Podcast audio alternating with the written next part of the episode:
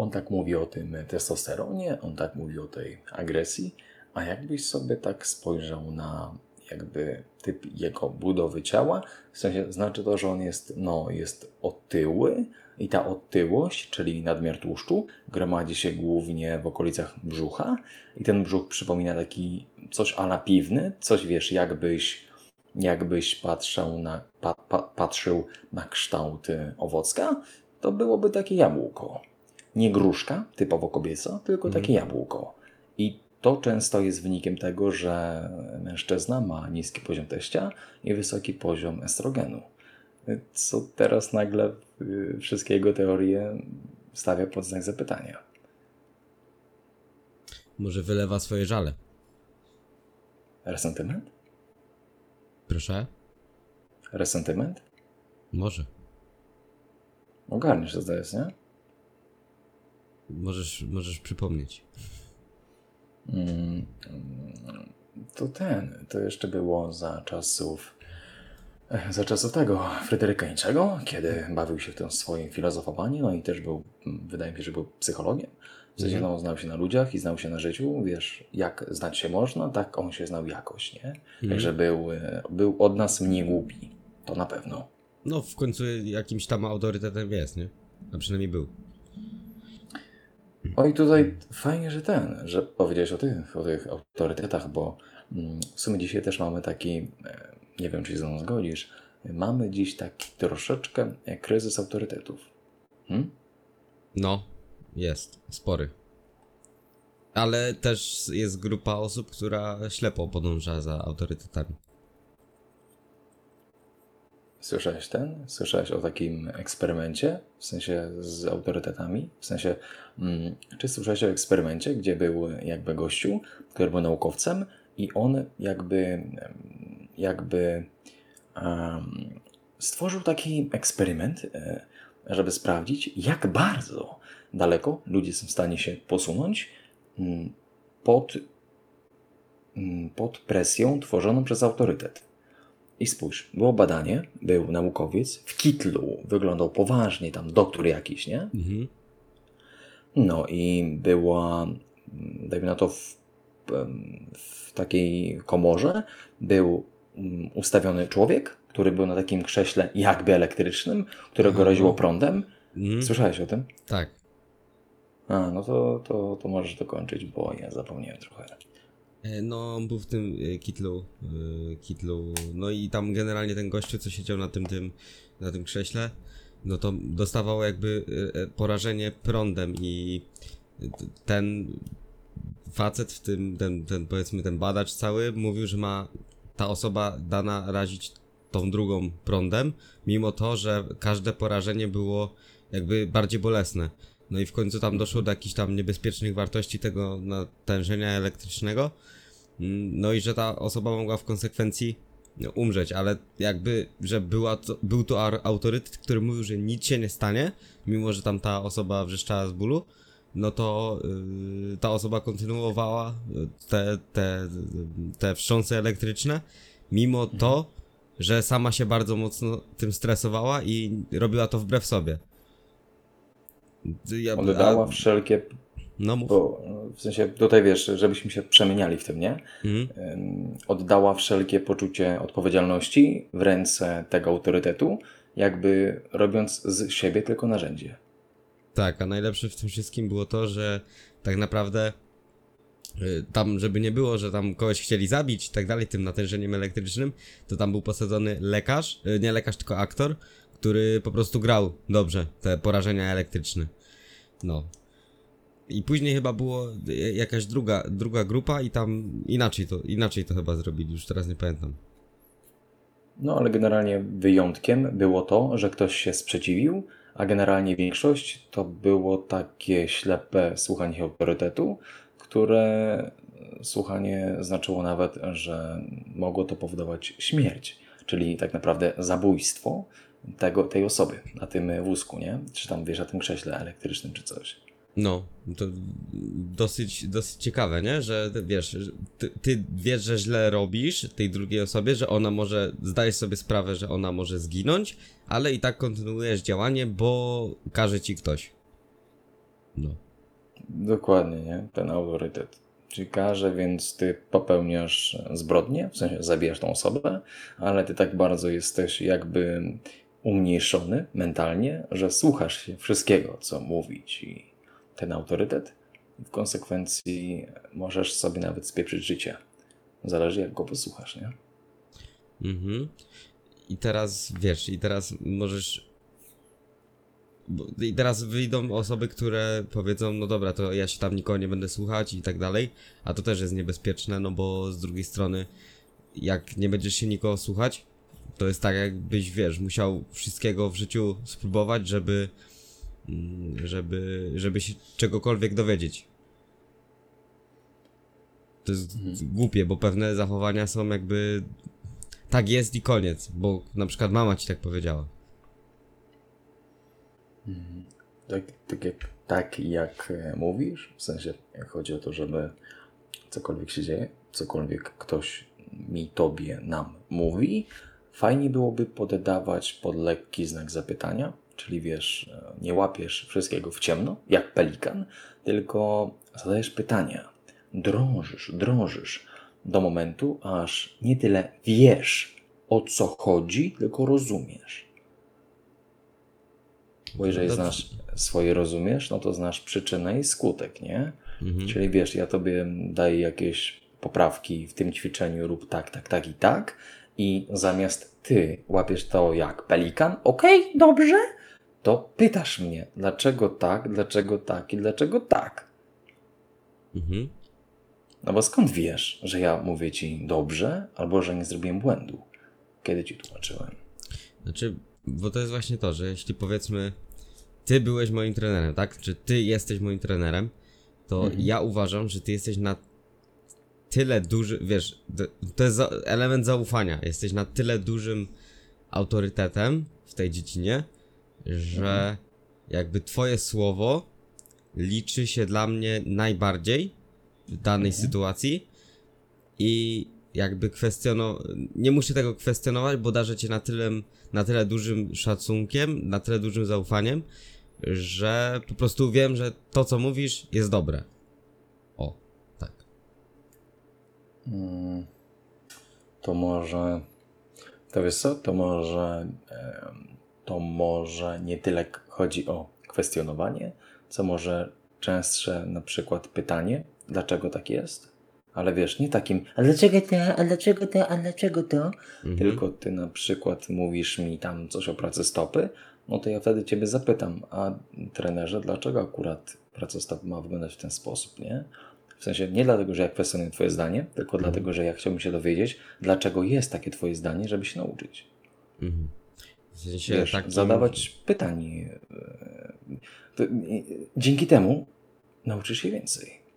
No tak, bo zrozumiesz. Dokładnie, no. I dzięki temu będziesz mógł sobie później to wytłumaczyć. No też uważam, że na przykład... To jest bezcenne. Tak, i jak rozumiesz, i umiesz to sobie na chłopski rozum przetłumaczyć, a dobra, robię tak, bo dzięki temu osiągnę to i to, a to jest potrzebne mi do tego, no to od razu to wszystko staje się tak prostsze nawet w wykonaniu. Stary, to jest o niebo łatwiejsze wtedy. No. A co odnośnie tego kryzysu autorytetów? W czym na przykład mamy? Bo jest coś takiego, że to mam wrażenie, że to jest w pewnym momencie takie, wiesz, że ty sprawdzisz x rzeczy, nie?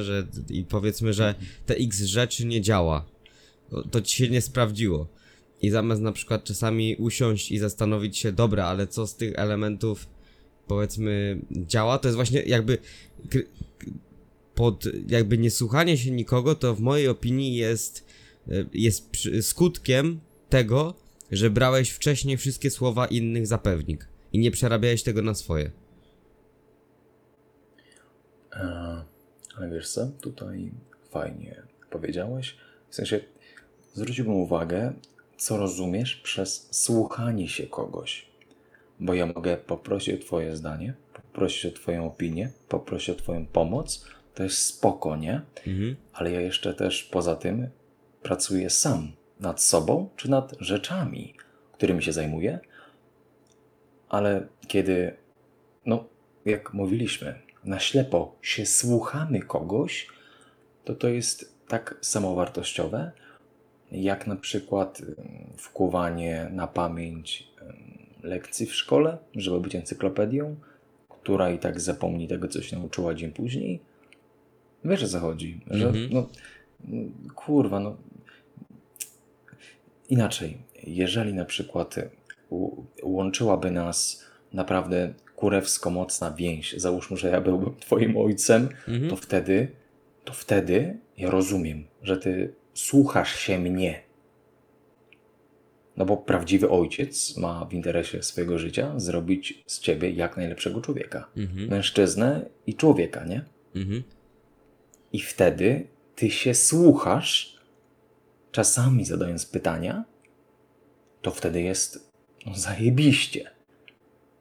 No ale jeżeli ten twój autorytet nie jest kimś, kogo szanujesz w sposób taki relacyjny, jak na przykład, wiesz, uczuciem, albo nie jest autorytetem w zasadzie miejsca, w którym chcesz się specjalizować, no to może być to niebezpieczne.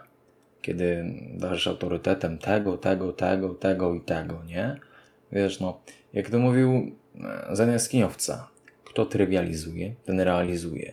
W rzeczywistości Messi nie jest od ciebie lepszym człowiekiem. I to też warto by pamiętać.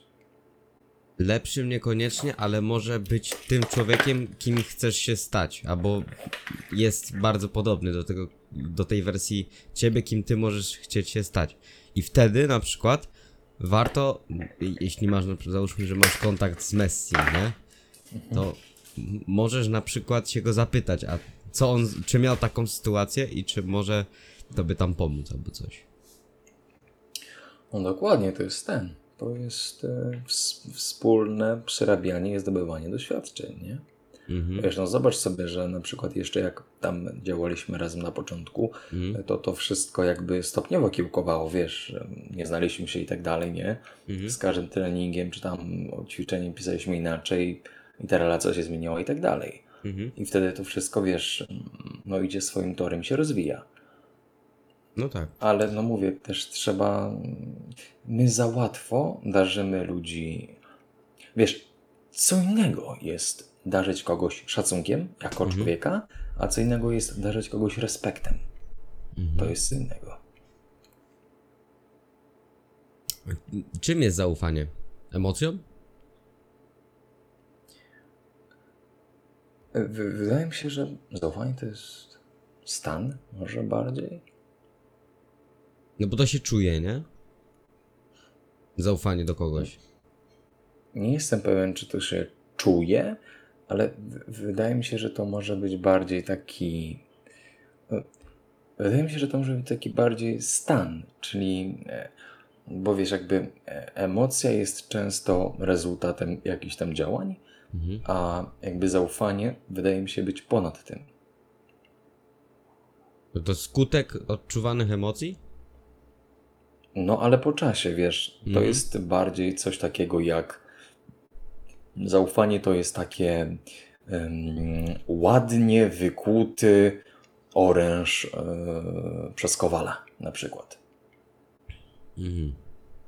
I wiesz, albo taki diament.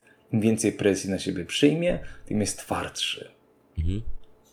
I to może być zaufanie, nie? Wiesz, jak to się mówi, że ja mu ufam, bo tam... Jak to było z tymi koniami? Że konie razem kradliśmy. Aha, że... Zaczekaj, jak to było? Takie powiedzonko jest. No, każdy chyba... Kurczę, zapomniałem jak to idzie. Ale no, że konie... Żebyśmy konie razem kradli, no. No coś takiego, ale o to chodzi, nie? No i to jest właśnie to zaufanie, mi się wydaje. To jest chyba taki skutek tego, że wiesz, że coś kiedyś się ciebie zapytałem, ale kurczę, no znowu, bo to jest znowu wychodzi to, że ty musisz zaufać jakby. Że wiesz, jak ty się kogoś coś zapytasz, to musisz już mieć do niego takie wstępne zaufanie, ale... To To chyba etapami przychodzi. W sensie... Możesz dać komuś taki... odrobinę zaufania, ale to nie jest takie, wiesz, zaufanie, że ja tobie ufam ponad wszystko i tak dalej. Tylko taka... Nie wiem, może masz na to jakieś takie określenie, taka namiastka tego zaufania. Dobra, zapytam się, zobaczę, jest to jakoś mało znacząca sprawa. Taka może niewinna nawet, nie? I sprawdzam, czy to działa. I powiedzmy, że działa, nie? No dobra, no to już trochę zyskałeś sobie w moich oczach, czy tam w moim... No ogólnie sobie zyskałeś u mnie, tak? Zapunktowałeś. No to sprawdzę kolejną rzecz. I gdzieś tam to chyba na przestrzeni czasu, jeśli ktoś chce zbudować u kogoś autorytet, no to właśnie to tak kiełkuje.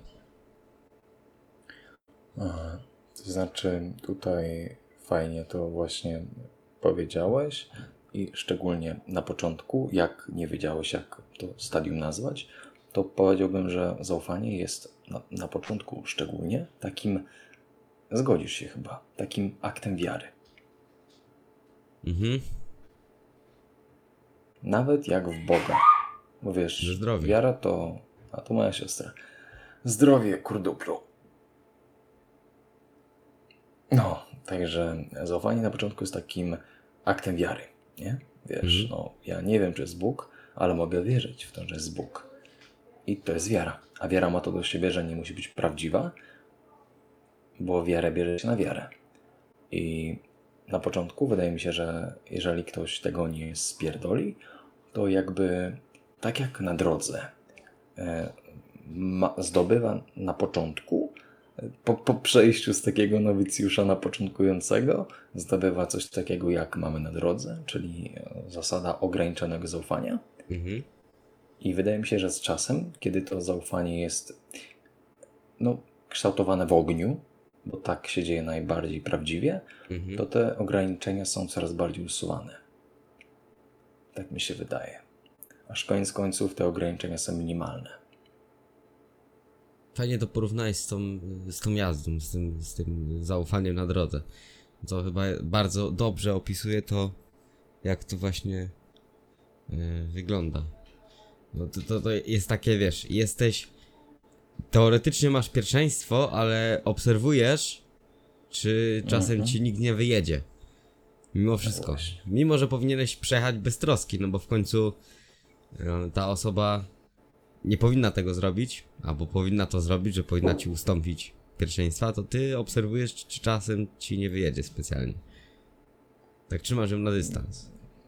Zobacz, ile ludzi by zyskało spokój, zdrowie i mniej problemów, gdyby tą zasadę stosowali w życiu takim, wiesz, interpersonalnym. Mhm. Kurwa, ty, ale ciekawą rozkminę złapaliśmy. No, z tym autorytetem bardzo ciekawe. Masz jakiś autorytet, masz jakiś takich... No w sumie teraz zależy w jakiej dziedzinie życia. Nie można powiedzieć, że ma się jeden autorytet i się na tym zamykamy. Jeżeli na przykład byś patrzył na autorytet w skali takiej bardzo ogólnej, takiej bardzo globalnej, czyli na przykład autorytet, wiesz, wartość mężczyzna albo autorytet, wartość człowiek. Mhm. Wtedy może być taki, wiesz, ogólny, bo często właśnie te ogólne wartości, czyli te dwie niniejsze, przekładają się na całą resztę. Jakby cała reszta wynika z tego.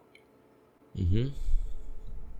Wiesz, to są takie, to jest ten core i dopiero ten twardy core pozwala połączyć obręcz dolną, czyli biodrową, i obręcz górną, czyli barkową, nie? Mhm. Jeżeli ten core nie jest mocny, no to pozostałe, wiesz, niniejsze się prędzej czy później, wydaje mi się, że się rozlecą. To masz kogoś takiego? Taki core? Gandalf. Myślałem, że Korwin.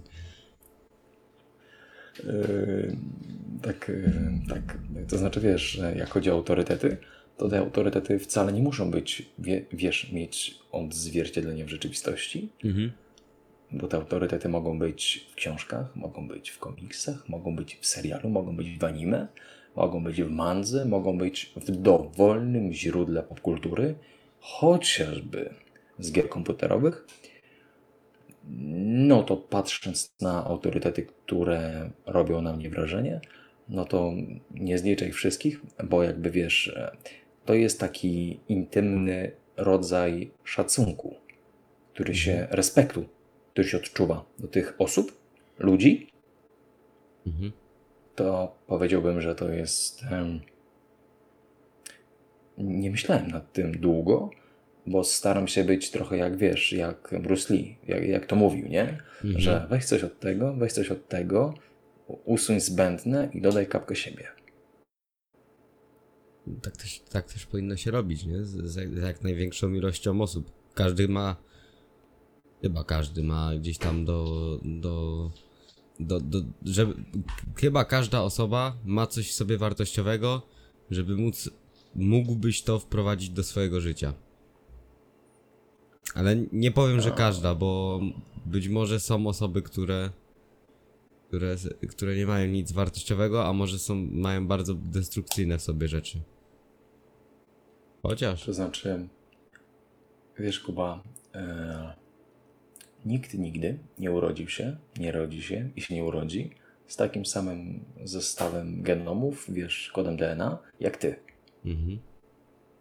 I jeżeli o tym mowa i mówiłeś o wartościach, to szukałbym jakby tej wartości w tej wyjątkowości, jaką jest każdy z nas. I jakby, jak jest to powiedzenie, że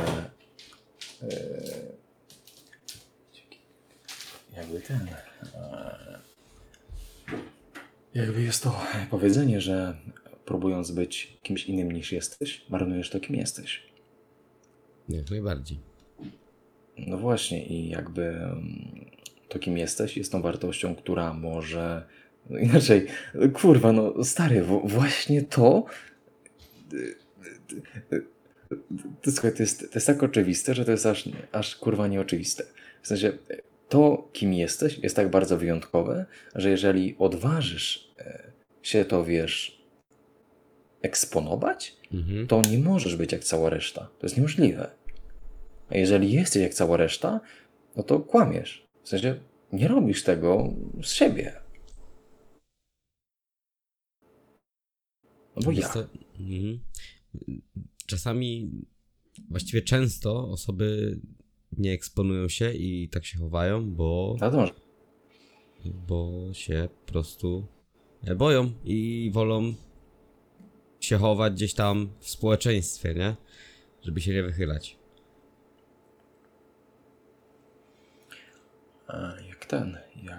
Jak to mówił... Czekaj, Camus, wiesz, on chyba jest nawet w ten... To nie jest twórca Dżumy? O, nie wiem. Ale chodzi ci o... Dżuma jest akurat spoko, nie? W szkole. O autora książki chodzi ci. No. Nie miałem tej książki, ale oglądałem Streszczenie Mieczyńskiego, nie pamiętam. Wstęp był zajebisty. Widziałeś ten wstęp? On, jak zawsze, nie? Duma.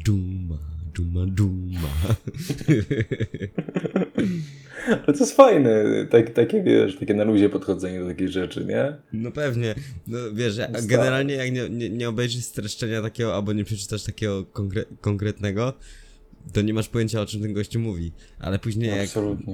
Jak coś wiesz, to nagle się okazuje, że on faktycznie dobrze to mówi, nie? Tylko po naszemu. A to już jest taki stopień, wiesz, mistrzostwa w rozumieniu, wiesz, tematu, że potrafi przekazać trudne rzeczy w łatwy sposób, w prosty sposób.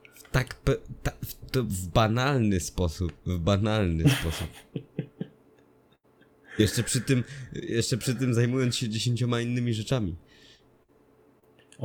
On nie pił czasami alko na odcinkach? No, nie raz. Czasami nawet mieszał. Trochę wina, trochę tego. Gotował? Może nie gotował, ale coś tam robił. No. Mi się właśnie skojarzyło. W sensie, ja chyba właśnie przez to, że on tak... Ja chyba właśnie przez to, że on mówił o lekturach w tak łatwy sposób, w tak aż prostacki sposób, chyba właśnie przez to go nie oglądałem. Bo myślałem, że chuja leci. Ja zawsze oglądałem na koniec. Tak, wiesz, tak na dobicie, nie? Bo to było takie, że już mniej więcej wiesz, o co chodzi i teraz sobie tak na odmurzenie sobie to, żeby to później móc wytłumaczyć. Podsłuchaj. Tak, dokładnie. No ale bo jak to zawsze nam tu wychodzi, się rozpędziliśmy, także zawróćmy konia jako w boju. Dobra. Camus. Albert Camus, czy Camus, to jest chyba Francuz albo Włoch i tam jest jakby inna wymowa tych nazwisk. No, ale on miał taki cytat, że zawsze znajdzie się filozofia dla braku odwagi. Fajne. Co nie? No, popularne wymówki. Stare. Ale lubimy takie sobie, wiesz, całe, powiedzmy, że coś ci nie wyszło, coś ci się może stało, mogłeś postąpić inaczej i okazało się, że postąpiłeś w taki sposób i zamiast się przyznać sam przed sobą, to zaczniesz sobie przedstawiać sytuację w taki sposób, że ty sam właśnie stworzysz sobie filozofię, wokół której to ty jesteś ofiarą. I tutaj dodajmy, że rzadko robimy rzeczy, które nam jakkolwiek nie służą. W sensie w każdej rzeczy, jaką robimy, musi być jakaś korzyść.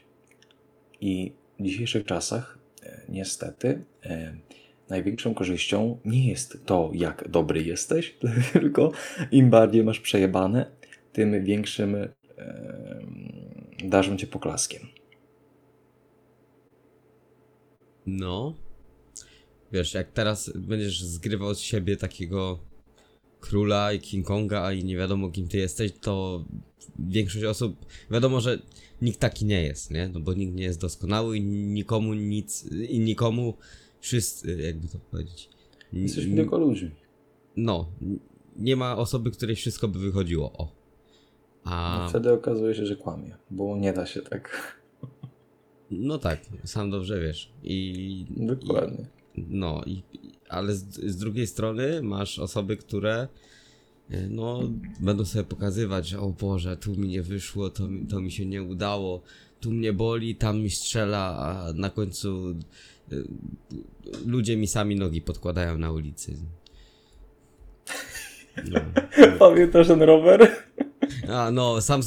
To jest osoba, to jest identyczna osoba, która jedzie rowerem i wkłada kij w szprychy, żeby zobaczyć, czy się wypierdoli, nie? Czy sobie rozjebie ten zjebany ryj. I wiesz co? Rozjebie. Oła! No, ale ten kij sam mi wpadł, nie? Sam mi wpadł ten kij. No dokładnie, ty. Sprawdzę, czy się wypierdolę, nie? No gdyby tam nie leżał. Gratulacje! Gdyby tam nie leżał ten kij, to na pewno bym go nie wziął. No kurwa, co ty? No jasne, nie? Ale spójrz, jak łatwo jest zostać ofiarą własnej narracji. Ale to jest właśnie to, że to osoby wypierają autorytet. Jakikolwiek. Bo wiesz, jakby ta osoba, powiedzmy, wiedziała, nie? Od kogoś, że ona nie ma, że jakby wsadzenie kija w szprychy kończy się tym, że się wypierdolisz, nie? A nie, że ja muszę sobie sprawdzić, czy się faktycznie wywalę. To by nie było tematu. A ona sobie musi pokazać, że nie. A może się nie wywalę. Może kij się złamie. Ale... W sensie już pomijam tutaj takie aspekty jak instynkt samozachowawczy i niebycie skończonym chorym idiotą, ale to jest fajny przykład tego, jak... zobaczę. Przykład na Instagramie. No, załóżmy Instagram, bo tutaj działamy chyba najwięcej.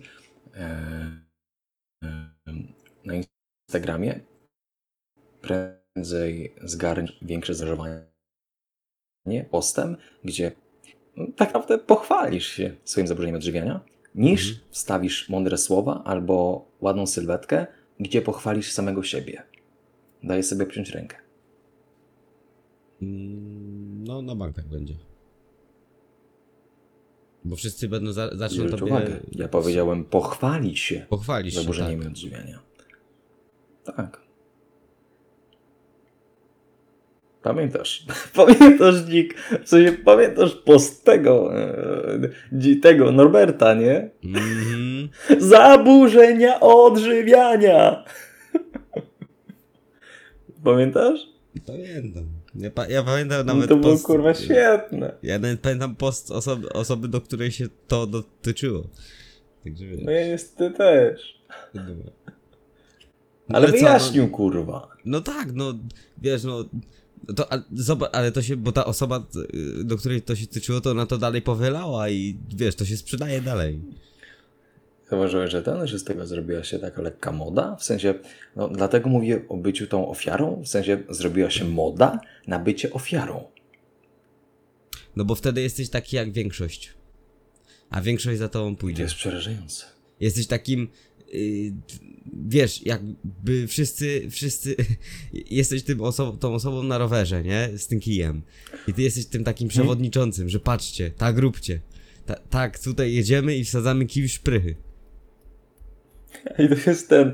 Ej, słuchaj, ja mam przejebane, ty masz przejebane, kolega ma przejebane. Chodź zrobimy grupę ludzi, którzy mają przejebane i zwiększamy ją, nie? Na Facebooku zrobimy sobie grupkę, będziemy dodawać znajomych, kto ma bardziej przejebane, nie? I będziemy się klepać po dupkach. Tak to wygląda. Tak to wygląda. I to jest przejebane. Kółka własnej adoracji. No. I wiesz, oni kurwa sobie... impotencja. Ale, bo wiesz, może być grupa, która ma przejebane faktycznie, nie? No. Powiedzmy, że coś tam tej grupie doskwiera ludzi, ale oni sobie pomagają z tego wyjść. Albo przynajmniej starają się. A ci ludzie jeszcze się bardziej dopierdalają. Kurwa. Kuba. Grupa anonimowych alkoholików są świetne, kiedy się wspomagają. Pomagają sobie, żeby wyjść z tego gówna. Ale to, o czym mówimy, to jest jakby pogłębianie się w tym gównie, nie? Czyli wiesz, bierzesz patyk i zaczynasz dziubać, nie? I kurwa, wiesz, rozprowadzać to gówno. O, ty śmierdzisz, ja też śmierdzę. Chodź, podejdź, pośmierdzimy razem.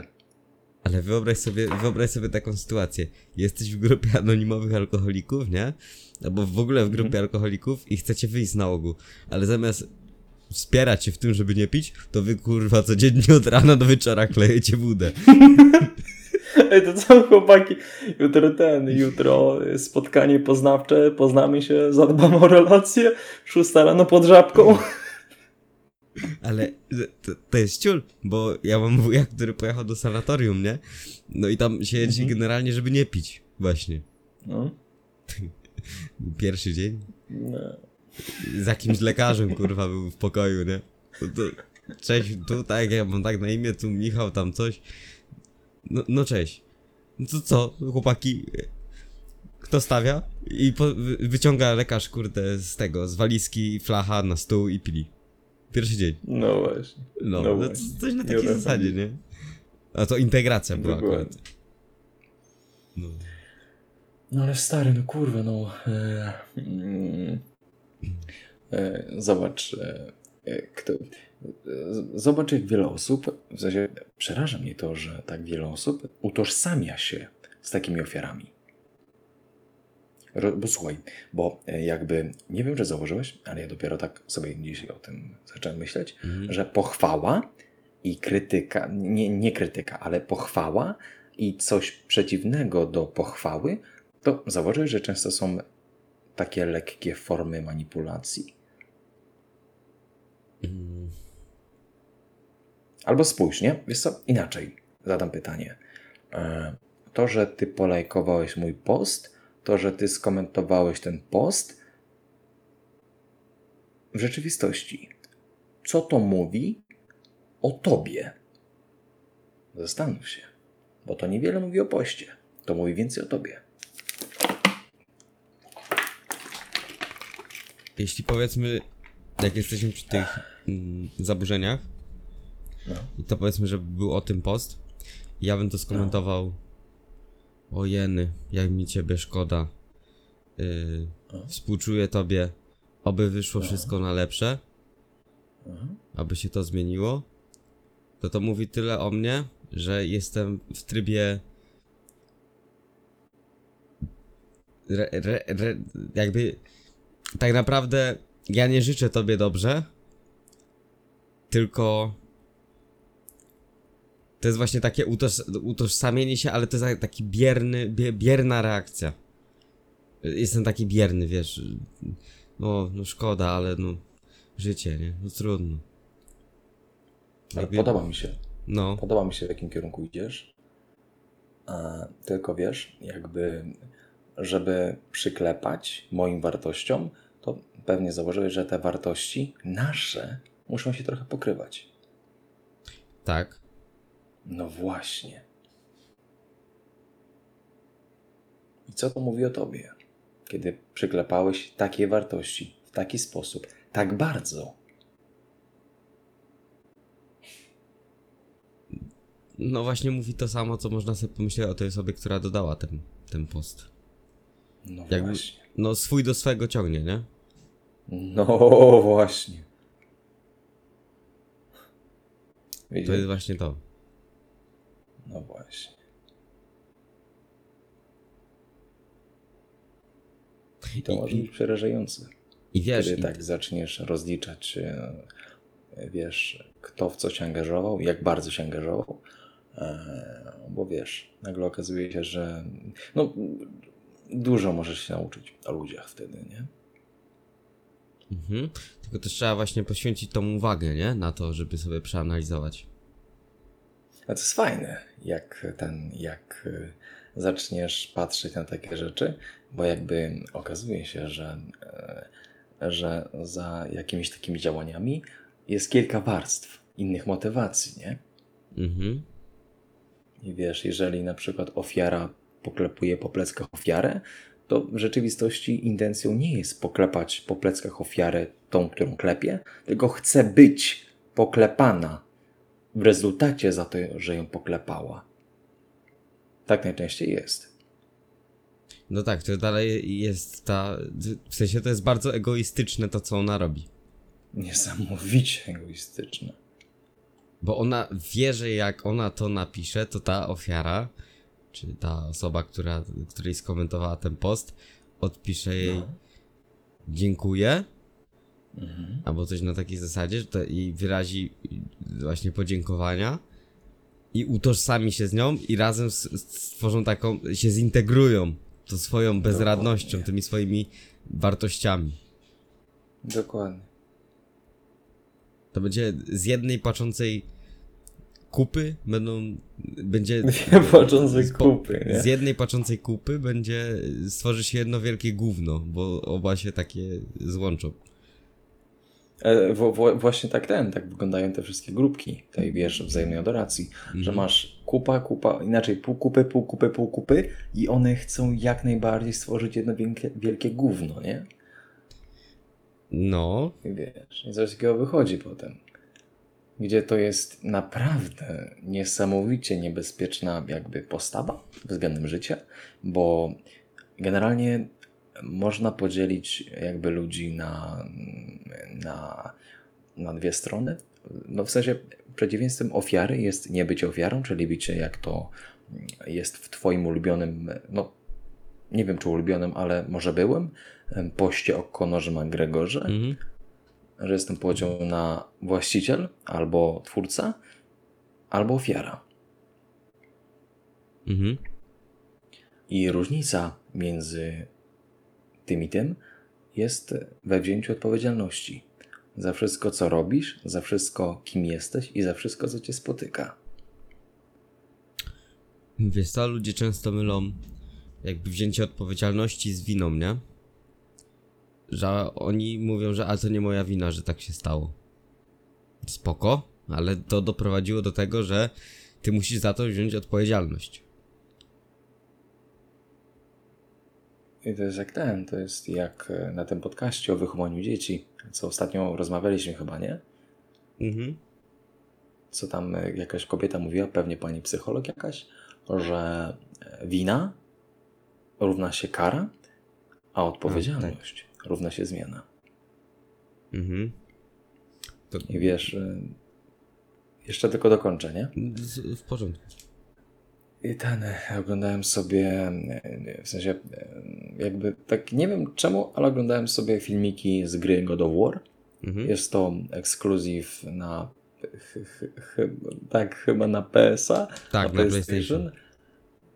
No i pomijam fakt, że w ogóle nie wiem, dlaczego mi to ominęło, bo to idealnie pasuje do mnie, nie? No zajebista. Ja nie wiem jak. Ja nie wiem jak, stary, mi to ominęło. Jak?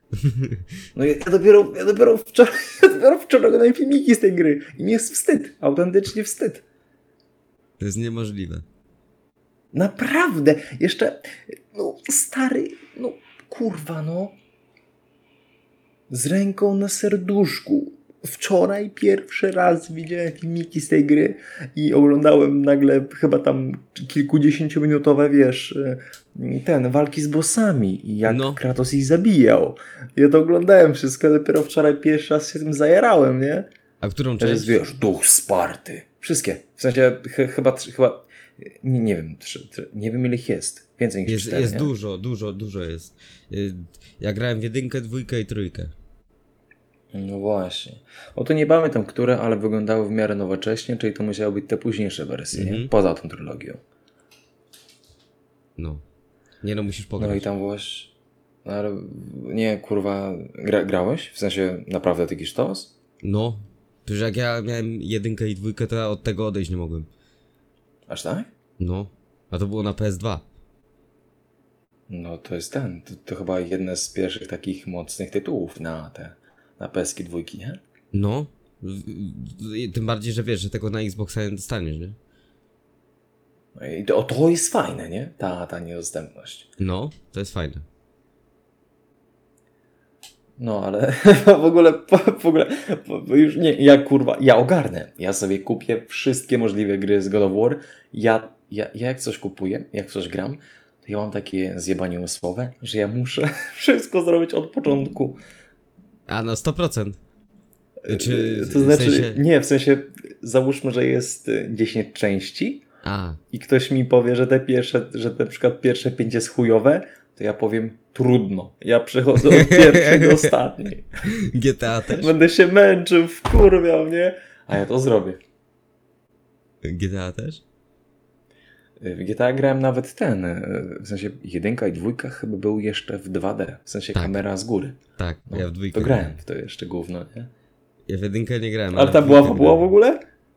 Nie wiem, ja tylko pamiętam, ja widziałem tylko samochody. Ja na to nie mówiłem wtedy jeszcze nawet GTA, tylko mówiłem, że ja gram w tego ludzika, co się patrzy z góry. Pierwsze GTA, w jakie grałem, to było jeszcze na chyba komputerze mojego przyrodniego brata, Damiana. To było GTA Vice City. Kurczę, jakby ten, jak to się mówi, daleko zacząłeś. Co nie? W sensie całkiem późno. No. Ja pamiętam zawsze, że lubiłem zabijać ludzi, rozjeżdżać ludzi. Tam jeszcze pływać nie można było w tej części. Jeszcze nie można było? A w 2 też nie można było. No właśnie, nie? No. Dopiero San Andreas się za to wzięli, nie? Jak chodzi o poprawki. No. No San Andreas w ogóle... też piękna gra. Stary, to jest też klasyk, nie? To jest taki klasyk, to jest chyba najlepsza część, może nie najlepsza, ale chyba najbardziej... Wiesz, ludzie do teraz w nią grają, nie? Mody, online. Do tego typu gier jest jakiś taki magiczny sentyment. No coś w nich jest takiego. Wiesz, to było jakby wtedy te gry trafiały na bardzo podatny grunt, czyli jakby my jako dzieci, które nie miały zbyt bardzo wygórowanych oczekiwań i były skupione na tym, co jest. I to, co jest, potrafiło nas zadowolić. I dzięki temu traktujemy to jako coś wielkiego. Bo w rzeczywistości takie właśnie jest. No tak. To były w ogóle przełomy, bo to były jedne z pierwszych gier w 3D, nie? W ogóle. No początki to były, nie? No. I wiesz, i właśnie to, co powiedziałeś, że jakby tych oczekiwań nie było, a teraz co chwilę coś nowego, jakieś nowe generacje, a wtedy tak tego nie było. I to jest ten, przez to, że możemy mieć tak wiele, kończymy często nie mając nic. Spójrz sobie na paradoks Netflixa. Nie, stój, bo kurwa, ty nie w tym kierunku chciałem iść. Poczekaj, przypomnij mi zaraz. Netflix, okej? Dobra. Okej, mówiłem o tym Kratosie i God of War, bo on tam znalazłem taki z filmiku, kiedy Kratos mówił w tej najnowszej części do swojego syna takie słowa jak nie przepraszaj, bądź lepszy.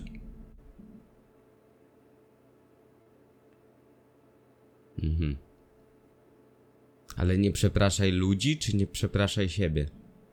Kogokolwiek i czegokolwiek. Nie przepraszaj. Bądź lepszy. Dobre. Bo tak naprawdę przepraszanie niewiele zmienia, nie? Zwróć uwagę, że często nakłada na ciebie jakieś takiego pewnego rodzaju poczucie winy, przymus, że musisz kogoś przeprosić. Wiesz, co chodzi? Że jakbyś czuł się winny. O, właśnie. Zjebałem coś. No, jakbyś czuł się winny.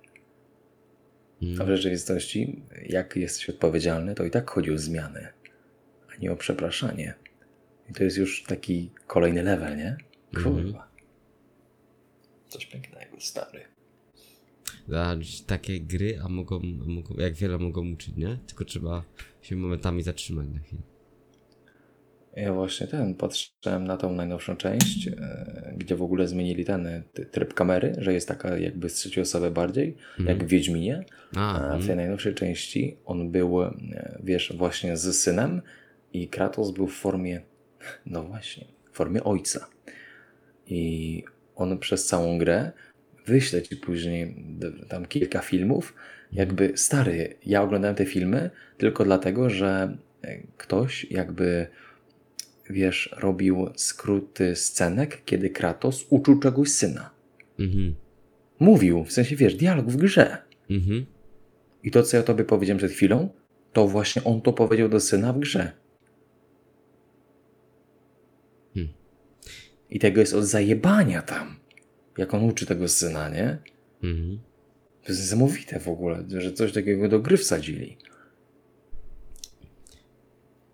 I teraz wiesz, znajdą się osoby, które spojrzą na grę z boku i kurwa, sama przemoc i tak dalej. To trzeba, nie bez powodu te gry są czasami, wiesz, mają te ograniczenia wiekowe i to nawet już nie chodzi o to, że wiesz, że to jest jakieś tam brutalne mega i tak dalej. Tylko chyba właśnie chodzi o to, żeby takie smaczki dostrzegać. Powiem, że moim zdaniem dobrze zrobiona gra jest szczytem sztuki, bo w grze można stworzyć fizycznie totalnie nowy świat, totalnie nowych ludzi, totalnie nową historię, totalnie nową opowieść. Jeżeli ktoś to zrobi dobrze, jak Wiedźmin na przykład, dajmy na to część trzecia, no to nie da się moim zdaniem tej sztuki przebić, bo tam nie jest tylko grafika, tam jest wszystko, tam jest, no szczyt gry to jest nowy świat. Gra jest udana, kiedy gameplay gry pozwala ci się dosłownie przenieść do innego świata. To jest kurwa sztuka.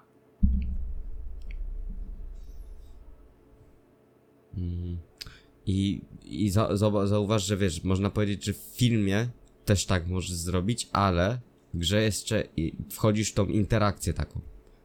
Dokładnie, bo w grze się angażujesz, wiesz, w sensie twoje wybory mają znaczenie. Ty nie jesteś biernym obserwatorem, tylko ty współdziałasz, koegzystujesz w tym świecie, nie? Jeszcze dobrze zrobiony świat żyje, jak w Wiedźminie, nie? Na przykład daję, no to jest dobry przykład. Ale żyje ten świat. Jakby twoje działania mają konsekwencje. I właśnie o tym mówię, że dobrze zrobiona gra to jest jakby inny świat, do którego ty się przenosisz i właśnie dlatego trzeba zrozumieć, graczy, którzy potrafią nałogowo grać w gry, bo dobrze zrobiona gra jest czymś tak pięknym. Tylko znowu często ci gracze nie potrafią później żyć własnym życiem, nie? No tak, ale to znaczy, wiesz, żadne skrajności wydaje mi się, że na dłuższą metę nie są dobre. Jak najbardziej. Ale chodziło mi bardziej o to, ja nie znam się tutaj na zasadzie, wiesz, zdrowotnej i psychologicznej, jak chodzi o gierki, ale chciałem pokazać, że właśnie gry wciągają nie dlatego, że są tak złe, tylko właśnie dlatego, że są tak kurewsko dobre. Właśnie. A to jest co innego. Tak. Ale dzisiaj dużo wody wypiłem, nie? Kurwa, z 10 litrów. Uwaga? No. Jak pamiętam, jak pracowałem, w sensie tam w takiej jakby sortowni, wiesz, butelek, tam chyba 2 czy 3 lata temu i pracowałem w godzinach mniej więcej 5-6 do około godziny 14-16. Już pomijam fakt, że w ogóle miałem zajebistą dniówkę, bo chyba 21 albo 22 zł. Jak gówniarz, nie? Za godzinę. No.